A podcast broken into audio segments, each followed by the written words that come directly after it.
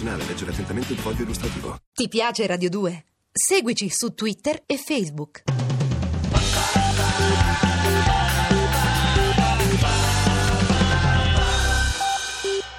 Radio 2 presenta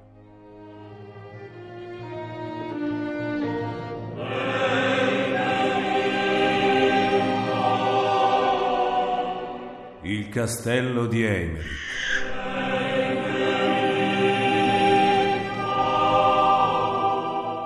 Di Valerio Evangelisti.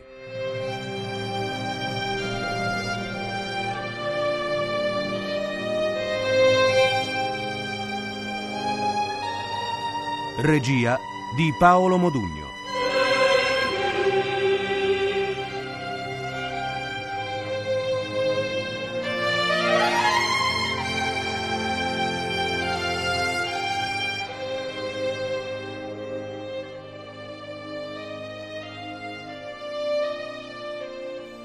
Quindicesima puntata.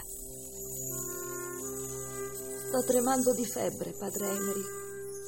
Non dormo da non so quante ore. Le ferite mi impediscono di coricarmi sul letto. Come vedete, sanguinano ancora. Isaac, ti intendi un po' di medicina? In fondo è l'arte tipica dei giudei. Sì, qualcosa ne so, padre Imeric. Qui ci vorrebbe un balsamo. Questa donna va medicata. Sì, signore. Ora veniamo a noi, Estrella. Sembri serena, in fondo. Lo sono. Essere ridotta così mi mette al riparo dalle violenze di Re Pietro, almeno per qualche notte. Quasi quasi vorrei che mi facesse frustare più spesso. Dunque è davvero così crudele? Sì, sì, soprattutto con le donne. Sa essere perverso a un punto che non riuscite nemmeno a immaginare. E la mia padrona ne sa qualcosa. Già, la tua padrona. Più tardi ne riparleremo. Ora dimmi di te. Suppongo che questo pomeriggio non andrai a trovare Enrico. Sì, eviterò anche le sue brutalità. Del resto da Enrico non vado tutti i giorni. Guai se Pietro se ne accorgesse. Ma cosa state guardando? Quei ghirigori sulla parete. Si direbbero fili, fili di metallo dalla forma strana. Tu sai che cosa siano? No, continuano ai piani superiori dove sono ancora più fitti. Una decorazione davvero curiosa. Bene, abbiamo perso anche troppo tempo, Estrella. Ora dimmi la verità. Chi sei realmente? Non capisco. Cosa intendete dire? È inutile che io ripeta la domanda, mi hai compreso benissimo. Chi credevi di ingannare? Tu non parli né ti comporti come un'ancella. Io voglio sapere il tuo vero nome. Non davanti a un servo. ecco un'altra frase che un'ancella non direbbe mai. Isaac, ti avevo padre. chiesto di andare a prendere un balsamo. Come desiderate, signore. Attendo la tua risposta. Sì, è vero, non sono sempre stata un'ancella. Eh, la mia famiglia era aristocratica, poi è andata in rovina. Non ti ho chiesto di inventare su due piedi una storia qualsiasi. Voglio tutta la verità. Ma ve la sto dicendo. No, non me la stai dicendo. Un'ancella anche di origine nobile non può essere l'amante di due re e giocarsi quasi quotidianamente la vita per soddisfare le voglie di entrambi. Ci sono cose, ci sono cose che non posso dire. La mia vita è terribile. Non crediate di commuovermi. Lo so bene che la vostra vita è terribile, donna Leonor Lopez di Cordova. Padre Nicolas, come fate a saperlo? Era un sospetto che voi ora mi confermate. Il mio sospetto nasceva da indizi precisi. Anzitutto il fatto che, che vi divideste tra due letti regali, come la vostra presunta padrona. Un re e un aspirante re non avrebbero ammesso in camera con tanta regolarità una servietta qualsiasi. Ma soprattutto non erano credibili le storie che circolavano sulla misteriosa Leonor di Cordova. Una persona a cui venga asportata per intero la pelle della faccia non sopravvive che poche ore. L'emorragia non sarebbe arrestabile. Io, io sono vittima di due bruti.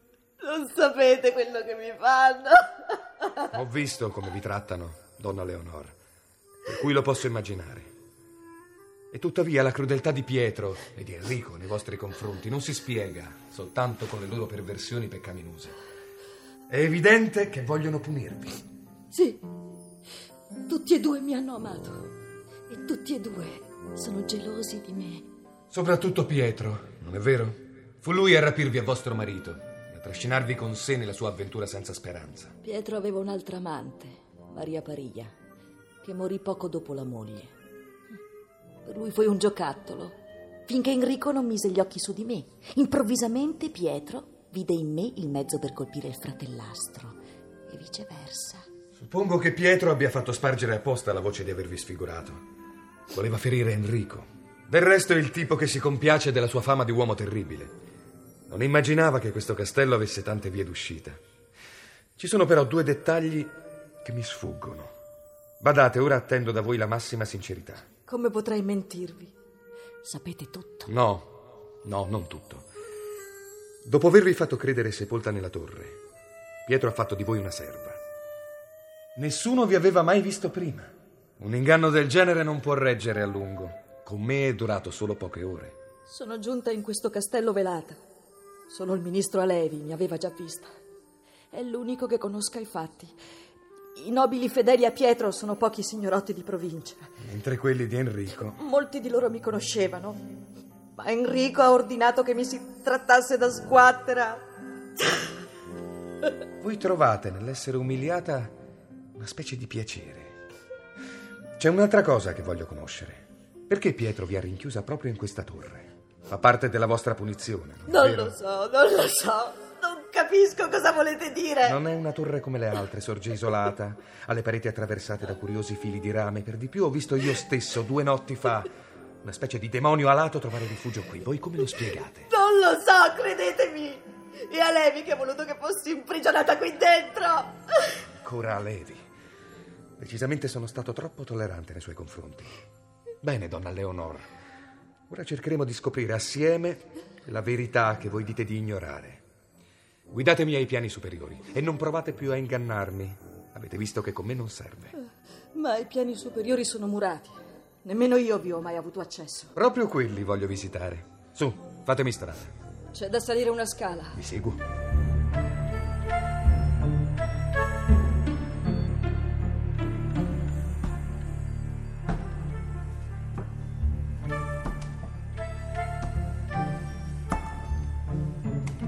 Ecco, vedete quel muro di mattoni? Tutti credono che io viva lì dietro. E la finestrella è quella da cui mi sarebbero passati i pasti. Fatemi vedere. È molto buio. Era noto che i fili di rame coprono anche qui le pareti. Davvero voi non avete idea del loro significato? Formano dei disegni molto strani. Io so solo che Alevi ne era spaventato a morte. Non osava toccarli. Che cosa temeva? Sono molto caldi. Talvolta scottano addirittura. Se li si sfiora sembra che mordano la mano. Tacete un istante. Come se là dentro fosse pieno di serpenti. Migliaia e migliaia di serpenti. Là dentro, padre Emerick, avvengono cose che io non voglio nemmeno sapere. A volte si vedono dei lampi e piccole fiamme che corrono lungo i muri. In quei momenti mi sembra di impazzire. Credo che finirò per togliermi la vita. Non fatelo. Credo che al termine della mia inchiesta alcuni di quelli che vi hanno reso loro schiava avranno la loro punizione. Ditemi piuttosto, donna Leonor, ci sono nella torre picconi o altri strumenti adatti ad abbattere questo muro? No, no, non c'è niente del genere. Del resto non credo che il re o Alevi vi lascerebbero abbattere la parete. I lasci deve essere qualcosa che non deve essere scoperto a nessun costo. È evidente, ma la volontà di Pietro o del suo ministro non mi potrebbe fermare. Se il rimando è soltanto per, per i serpenti che ho udito sibilare nel buio. Ora vi prego di accompagnarmi nei vostri appartamenti. Oh, non contengono nulla di speciale, un pagliericcio, un paio di sedie, qualche mobile. Quello che mi interessa non sono gli arredi. Le vostre stanze sono nel sottosuolo. Immagino che siano a contatto con le gallerie che uniscono le torri tra loro. Sì? Certo conoscerete quella che conduce alla torre della figlia di Alevi, Miriam. So che siete amiche.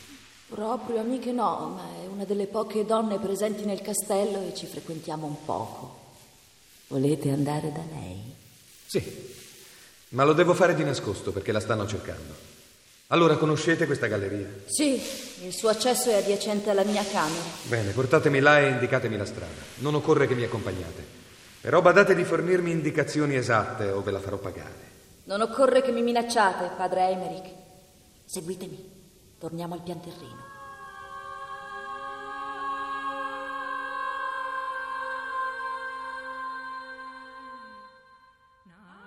Padre, nella farmacia del re Isaac, finalmente di ritorno. Benissimo, verrai con me. Stacca una torcia dal muro. ho preso dalla farmacia del re un balsamo per questa donna.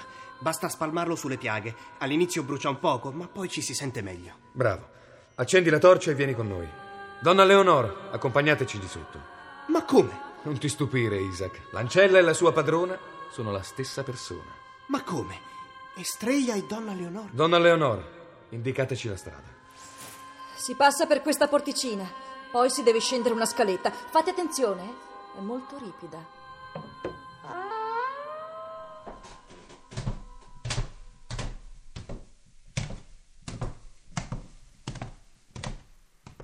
Acque sotterranee anche qui. Il sottosuolo del castello è tutto una voragine. Di voragini ce ne sono tante. È un labirinto di fiumi sotterranei. Abbassate la testa. Davanti a voi ci sono le gallerie che conducono alle torri. Quella di destra porta alla torre dei giudei. Vi ringrazio, donna Leonor. D'ora in poi ce la caveremo da soli. Devo chiedervi di recarvi al campo di Enrico non appena possibile. No, non, non per rivedere l'altro vostro aguzzino. Dovete svolgere una missione per me. Ve la sentite? Non so perché, ma sono pronta a obbedirvi. Forse perché siete l'unica persona del castello che non appaia sordida e volgare. Che cosa desiderate? Conoscete Ramon de Tarrega? Lo stregone? Ah, sì. Sì, è un uomo spaventoso. Sospetto che Enrico si consulti con lui ogni volta che deve decidere le umiliazioni da infliggermi. Anzi, è più che un sospetto. Ramon sconterà anche questi peccati. Ma prima devo annientare i suoi malefici. Ho bisogno di un manoscritto che Ramon tiene nella sua tenda. Si intitola Le Megaton. Forse è in diversi volumi, ma quello che ho visto io ha per sottotitolo Goezia. È quello, è quello che mi interessa. Voi dovreste sottrarlo a Ramon e portarmelo. Pensate di potercela fare? Posso provare? Come mai avete tanta fiducia in me, padre Emily? Io non ho fiducia in nessuno. Siete voi che avete fiducia in me. Sapete che sono la vostra unica speranza di redenzione. Può darsi, ma può anche darsi che voi siate migliore di quanto vogliate far credere. Provate a disobbedirmi. Scoprirete che non è conveniente farsi illusioni sul mio conto. Vieni, Isaac. Andiamo a esplorare un'altra porzione di questo castello infernale. Eh, Estrella... No, no, do- donna Leonor... Eh, arrivo, padre Eimerick!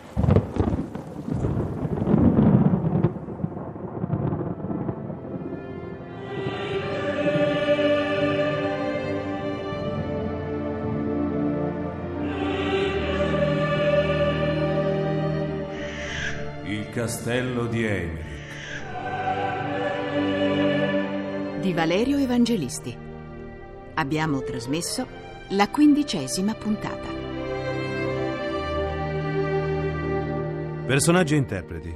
Eimerick Gaetano Varcasia. Estrella Gabriella Borri. Isaac Alessandro Quarta.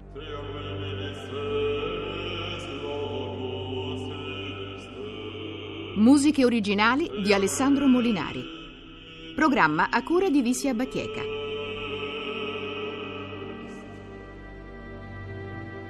Regia di Paolo Modugno. L'indirizzo email è sceneggiato chiocciola.